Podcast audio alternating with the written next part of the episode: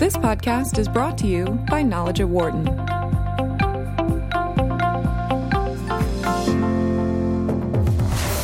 From the campus of the University of Pennsylvania Wharton School, this is Knowledge at Wharton on Business Radio. Here's your host, Dan Loney. And hello, everybody, and welcome to our show, Knowledge at Wharton, here on Sirius XM 111 Business Radio, powered by the Wharton School. Thanks very much for spending part of your day with us. The situation in Spain and the Catalan region is getting more tense by the day.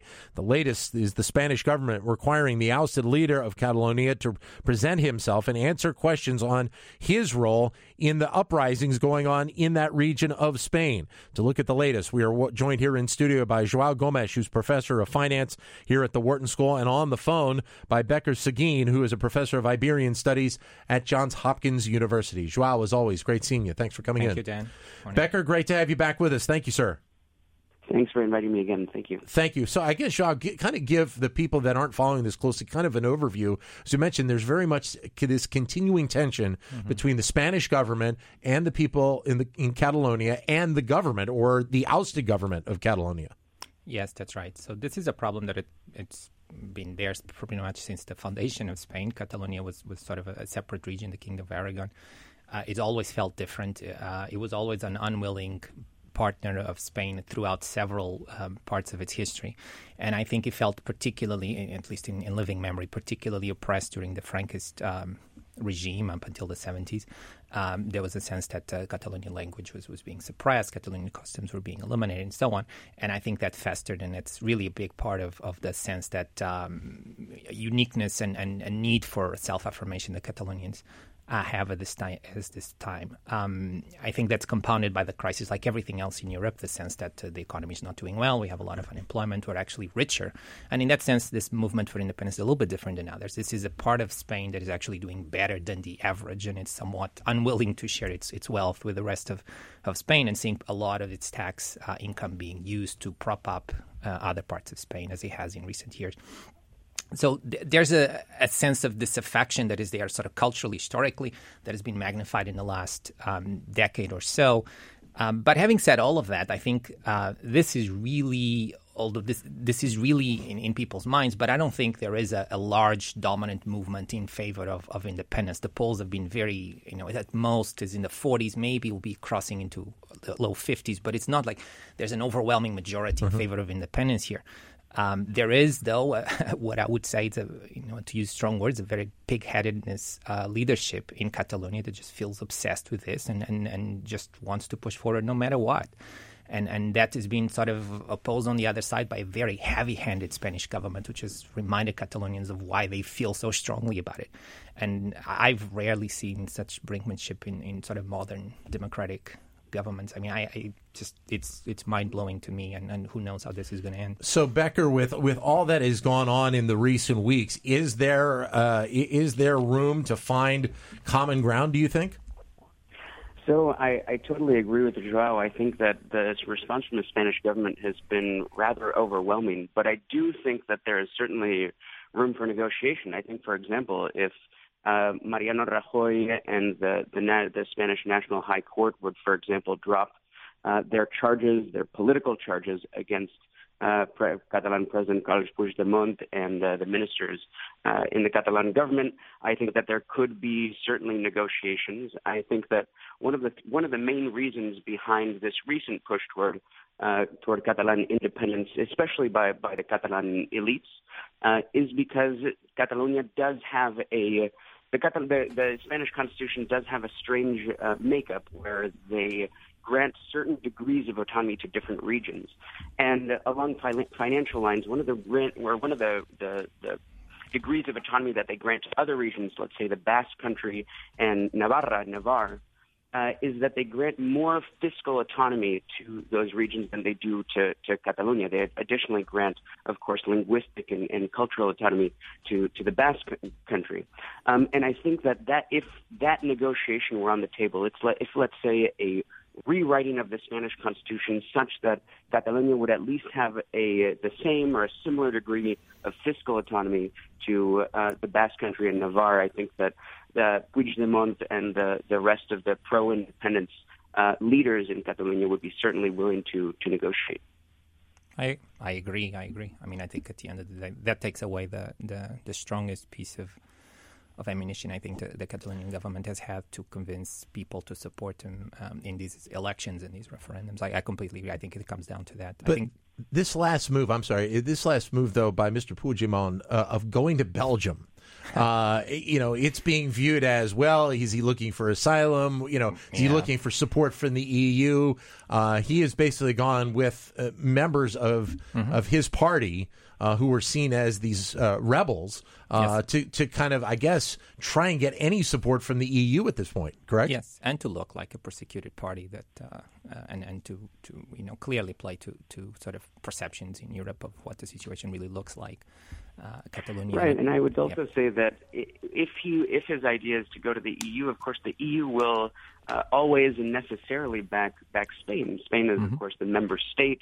Catalonia has no status in the EU, and if I mean if if you were to try to let's say negotiate to, for membership in the United Nations, I think you would also incl- or find a very kind of mm-hmm. a very difficult uh, and challenging response by by the member states there. So I think that his only real legal option is precisely to do that, is precisely to uh, gather international support for some kind of uh, Catalan state and for that legitimacy, because through international law, that is kind of the only real way that, that he has to to gain uh, Catalan independence or gain recognition for Catalan independence. And so he seems to be following the kind of only legal measures that he has available to him. But of course, the, the member states of both the EU and I think the United Nations would be very reticent. Uh, and of course, in the EU's case, I think would be uh, absolutely opposed uh, to admission of Catalonia into the EU. And of course, that would that would kind of uh, quash whatever kind of aspirations he and uh, and the leadership in Catalonia have. But Becquer, there also uh, is the call for snap elections. I think right before mm-hmm. Christmas. Mm-hmm. what kind of impact, Becquer, do you think those could have? Well, so I think the biggest impact is actually in the renegotiation of the coalition. So currently, uh, uh, the the PDeCAT, which is the kind of acronym that that Puigdemont's party has, is in fact a grand coalition between, uh, let's say, the the center right and the center left uh, in Spain, and that coalition is allied with a, a far left party uh, called the CUP, or whose whose acronym is the CUP. And I think that this, uh, th- these snap elections have forced the center-left party to rethink its association with those Puigdemont and, and the center-right party.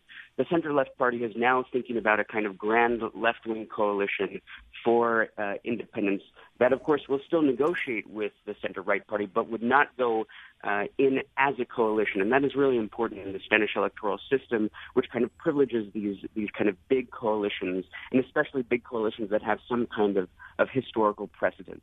And so they would gain much more votes as a grand coalition or as a larger coalition than if they were to go uh, to the elections as a simple party. And just one more thing that these coalitions must be established within one week. So they have a one week deadline from, from today, I think roughly one week from today, that they need to be formalized or else they, they have to participate as individual parties. And that's a very important date with, uh, with our sights to, to the 21st of December.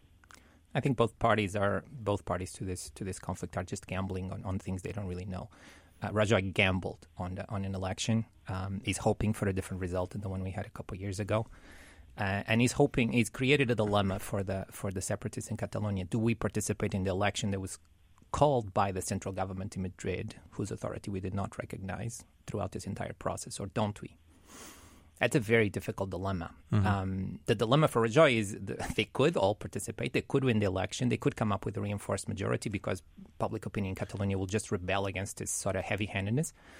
And so we don't know where we're going to be in December. But I think he's hoping that this, by instilling a division within the pro independence parties, um, that the result will end up being different and, and this will kind of slowly diffuse. Um, but it, it's a big risk. But I was going to say, doesn't it, it run the greater risk of it actually increasing Absolutely. the tension in, in six weeks' time? Absolutely. Getting to Christmas to, to do snap elections until unless trying to find some sort of answer now or at least in the next yes, couple of weeks. Absolutely. I think he has to figure out a way of coming up with an immediate promise of, of, of, of some greater autonomy. It could be some key feature of the demands of the Catalonian uh, pro-independence parties that, that just takes away, saps away some of that energy and some of their motivation to, to stay together and, and sort of engage in this in this pro-independence. Otherwise, this is a huge risk, and, and, and as you say, I think it's just exacerbating tensions. And there's just it seems very difficult for me to imagine how the Madrid government comes out reinforced in December. Becquer, is is there some sort of nugget there you think that can be offered that that can kind of uh, settle the tensions here?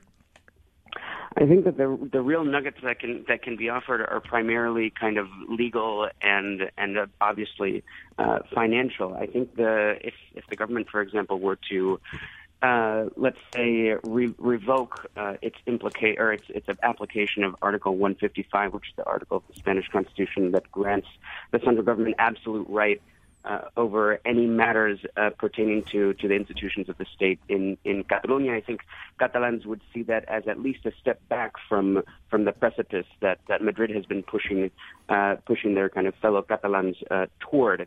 So Article 155, just to just to uh, do a little bit of summary, Article 155 allowed the Spanish government to uh, basically declare the entire Catalan leadership, the the the, par- the Parliament, uh, uh, not illegal, but to, to revoke all of its powers.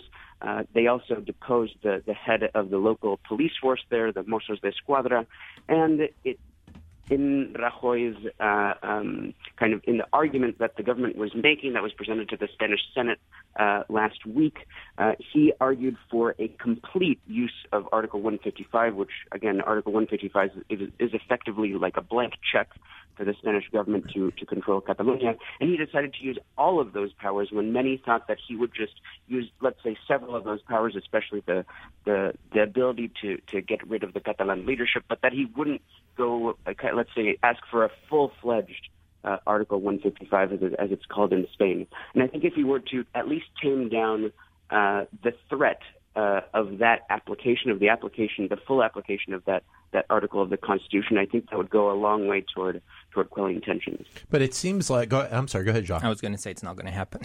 yeah, it's just not going to happen. It's not in Rajoy's no, instincts. Totally it just it's just not going to happen. Well, I mean, in terms of Mr. Puigdemont, uh, with him being in in Brussels right now, if by any chance he would make his way back to Spain, mm-hmm. would he be going immediately on trial? Um, forcefully, yes. Yeah. Uh, un- un- unless yes, Mariano Rajoy changes his, or, or at least the judiciary. I, you know, there's some question about the independence here. Uh, changes his tact, yes, absolutely, uh, no question. And, and and I think I think Mr. Puigdemont realized maybe he did before, but there's a big weakness in this entire strategy, which is exactly there's just no way to get international support. There's just none. This is a dead end. It runs against the government of Madrid and it's up to them to decide whether they want to engage in this or not. There's just no international support unless you can escalate this to to some sort of you know obvious civil unrest that people just just realize that you know that we need some outside intervention. That's his only possibility, and that's what he's playing for, uh, which sounds you know, crazy to me, but but they're just a dead end here. There's just no place to go at the moment. Um, and that's what he's going to Brussels to try to to sort of work around. And again, it's not going to do anything. But and Becquer, I mean, this is something that uh, the the the members of the EU they don't want to have anything to do with this right now. They want to just let this go off. I mean, certainly they're already dealing with the Brexit. Certainly, we've had a, a run of nationalism in Europe, as uh, you know, we've also had here in the United States. So, seemingly, it's the last thing that the EU and its members want to do is talk about you know supporting Catalan uh, Catalonia in this, and this this false view uh, of potentially, I guess, Catalonia becoming a member of the EU some point down the road. Yeah, absolutely. The EU has issued, uh, let's say, in the in the first uh, couple days following from the October first referendum, the EU was rather silent, but basically beginning on the Wednesday after the Sunday referendum on October 1st, the EU and President Juncker made continuous statements that they did not want to uh, see this this these tensions escalate, but at the same time that they were absolutely on board with with the Spanish mm-hmm. government, and that in fact that they thought uh, that the Spanish government's use of force though uh, questionable, questionable, they did not declare it any kind of illegal, and they were not. Mm-hmm. They were certainly not, let's say, uh, alarmed by it. And let me just also say that the Spanish government has really been kind of pushing the hand uh, of the of the the EU's uh, uh, kind of financial arm by the European the, Euro, the eurozone, right? So today, this morning, the, the central bank of Spain issued some really dim uh, forecasts, uh, financial forecasts of Spain, saying that Spain could lose up to 2.5% of GDP between uh, the end of 2017 and 2019. And of course, 2.5% of GDP in Spain would be $27 billion uh, if tensions were to continue, not even if Catalonia were to declare or were to go through with independence, which of course would be would imply much much graver losses. But even if tensions were to continue through 2019, Spain would lose a huge part of GDP, and of course that is very important uh, for the for the European Union, and it signals to the European Union that that really they need to stand behind Spain because, of course, if Spain loses 2.5 percent of GDP, they yeah. can't pay off pay off their debt. Well, I, I just want to go back to the, the, European Union, which I think is an important point. There's no way Spain will have a veto on this, and there's no way Spain, for generations, will yeah. allow Catalonia to join the EU or the euro. There's no way because they understand the moment they do, independence is final.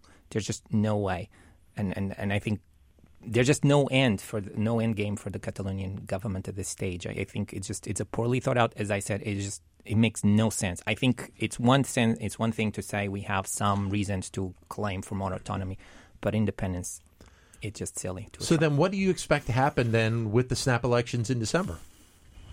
Um, I said it was a gamble. I, I, I I don't because know. it seems like we're headed yes. that way. It doesn't seem like Mr. Puigdemont is going to is going to pull this back in any way, shape, or form. I am afraid that um, the result will be pretty similar to what it was a couple years ago. In fact, it will probably be more. Uh, I, am afraid that the next six weeks, with with the Article 155 in place, basically Madrid running Catalonia, I think the tensions will only rise. I think the ultimate result of the election is, I'm afraid, it will be the same. But I'm hopeful that the government that will come out of that, which will not include Mr. Puigdemont, I hope, will be slightly more. Uh, will be more informed by this episode and will be slightly more amenable to a compromise. Becquer? That's the best I can hope for. Yeah. Becquer? Yeah, I, to, I, to, I totally agree. I think that the the results of the the 21st of December elections, I think, are going to be very similar. And with a, let's say a, a slight uh, uh, over 50% majority for pro-independence movement, but let's also remember that even above 50% in the Catalan parliament does not mean that that is 50% of the popular vote, and that is a that is a major problem that the pro-independence movement has had with respect to gaining uh, some idea of legitimacy for not only their referendum, but their push over the past two years toward independence. And I think that that's very key. If the, the let's say, if these 21st of December elections result in over 50% of the popular vote uh, supporting independence, then they will be seen, at least within Catalonia, as having a much more legitimate mandate toward or to push toward independence.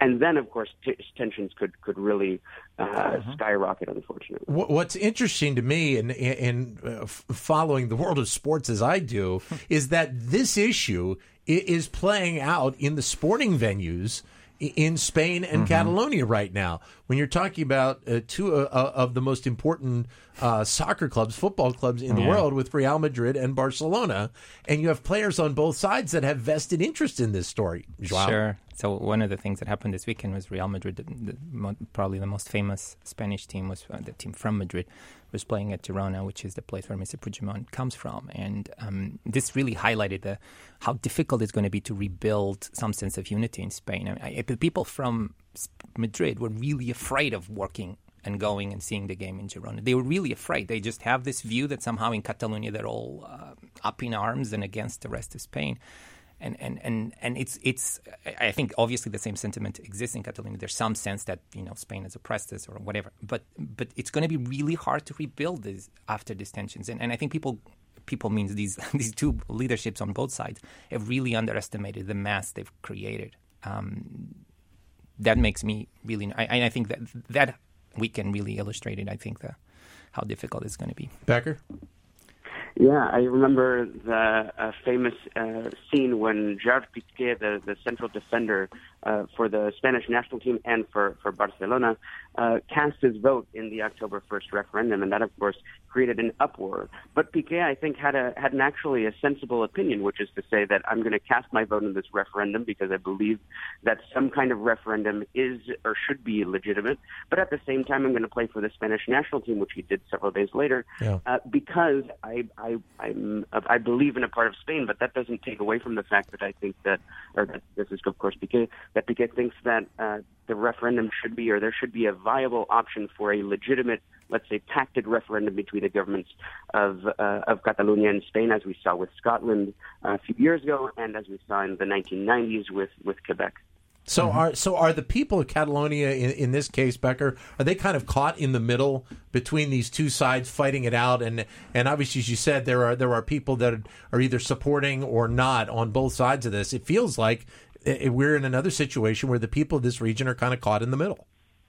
There, that is absolutely true. There are lots of people caught in the middle, and I think that it's even the referendum, which of course had a yes or a no vote to it, really doesn't explain the, or really doesn't capture the plurality of opinion and sentiment there is is in Catalonia. Of course, there's certainly uh, this idea in Catalonia that the Spanish government, and this idea that I would say is not entirely illegitimate, that the Spanish government uh, uh, still has, let's say, some vestiges uh, of Francoism to it. Of course, there are many uh, important uh, members within certain parties that have ties, historical ties through their family to Francoism. But that does, of course, doesn't necessarily mean that the Spanish central state is Francoist. And at the same time, there are lots of people in, in Catalonia, uh, especially those who support, let's say, the, the, the Ciudadanos party, which is a kind of new party that exploded onto the scene several years ago, that are even more fervently anti-Catalan independence than the conservative Partido Popular. And that, of course, people don't really, don't really get a sense sense of that when they just see people supporting a yes or supporting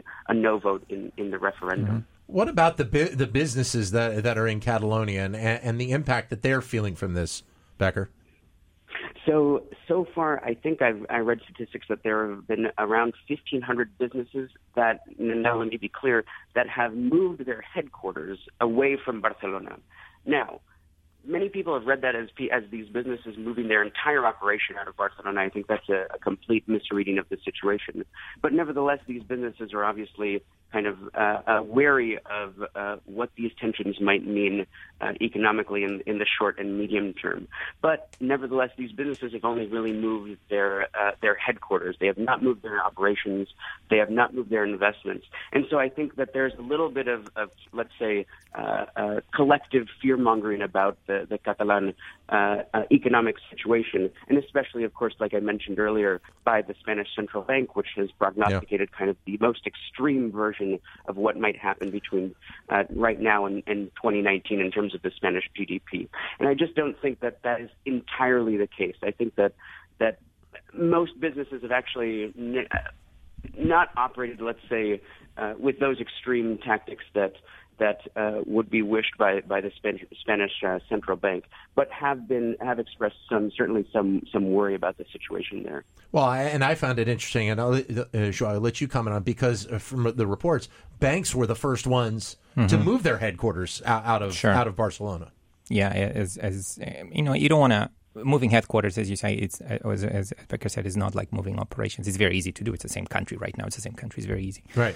Uh, so I wouldn't want to read too much into that. There's also some of these banks are pretty close ties with with the central government of Spain. So there's some, you know, it's relatively easy to convince them that it's a good time to signal something. Um, but um, having said that, um, th- these businesses, I think, you know, they don't have to be passive citizens. I think this is the one place where you would expect a lot of these people to just get behind the government in, in Catalonia and say, look, you, you're committing suicide. You're committing economic suicide. You just can't continue down this path. And, and I think some of it in Madrid too. You know, just I don't think they have to be just waiting for a big political event and then we adjust and, and we bear. I, I, think, and that's been the way it's gone so far. But I, yeah. I think because move, you know, this thing has gone so fast. But I think you'd expect to see a lot more economic sense coming into play in the coming months. I would hope. In a lot of these situations, you end up thinking that there is some sort of light at the end of the tunnel mm-hmm. for one of the parties involved. On, on, the case of Mr. Puigdemont, though, and from what both of you mm-hmm. said, there does not appear to be any light no. anywhere in any tunnel no. in this situation. I, I yes, I, I there's absolutely none. Becquer. Yeah, I I don't. I agree. I think that I think that at the end of the day, what we're going to see is we're going to see that the Catalan independence movement uh, will be will be forced to back down. Now, I think this force, of course, is going to be uh, peaceful, and I don't think that there's going to be any kind of uh, military intervention. But of course, there's always the threat of that, and I think that um, that aspect uh, to Article 155 is really what people in Catalonia find very insulting and very um, very threatening. Obviously, great to have you both with us, Becquer. Thank you for your time. All the best. Thanks for having me. On. Thank you again. Uh, Joao, great as always to see you. Thanks for coming Thank in the studio. Really appreciate it. Joao Gomes, uh, professor of finance here at the Wharton School, and also joining us on the phone, Becquer Seguin, who's a professor of Iberian Studies at Johns Hopkins University in Baltimore, Maryland. Sirius XM 111, Business Radio, powered by the Wharton School. For more insight from Knowledge at Wharton, please visit knowledge.wharton.upenn.edu.